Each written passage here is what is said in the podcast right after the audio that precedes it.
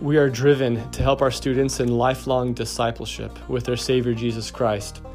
And so we engage with them in Christ centered, learner focused, and scripture based ways that help to deepen conversion, relevancy, and belonging. Thank you for joining me today with our um, podcast learning. I hope that as we discuss core beliefs, principles, and practices, that these can be helpful to you as you engage with your wonderful youth.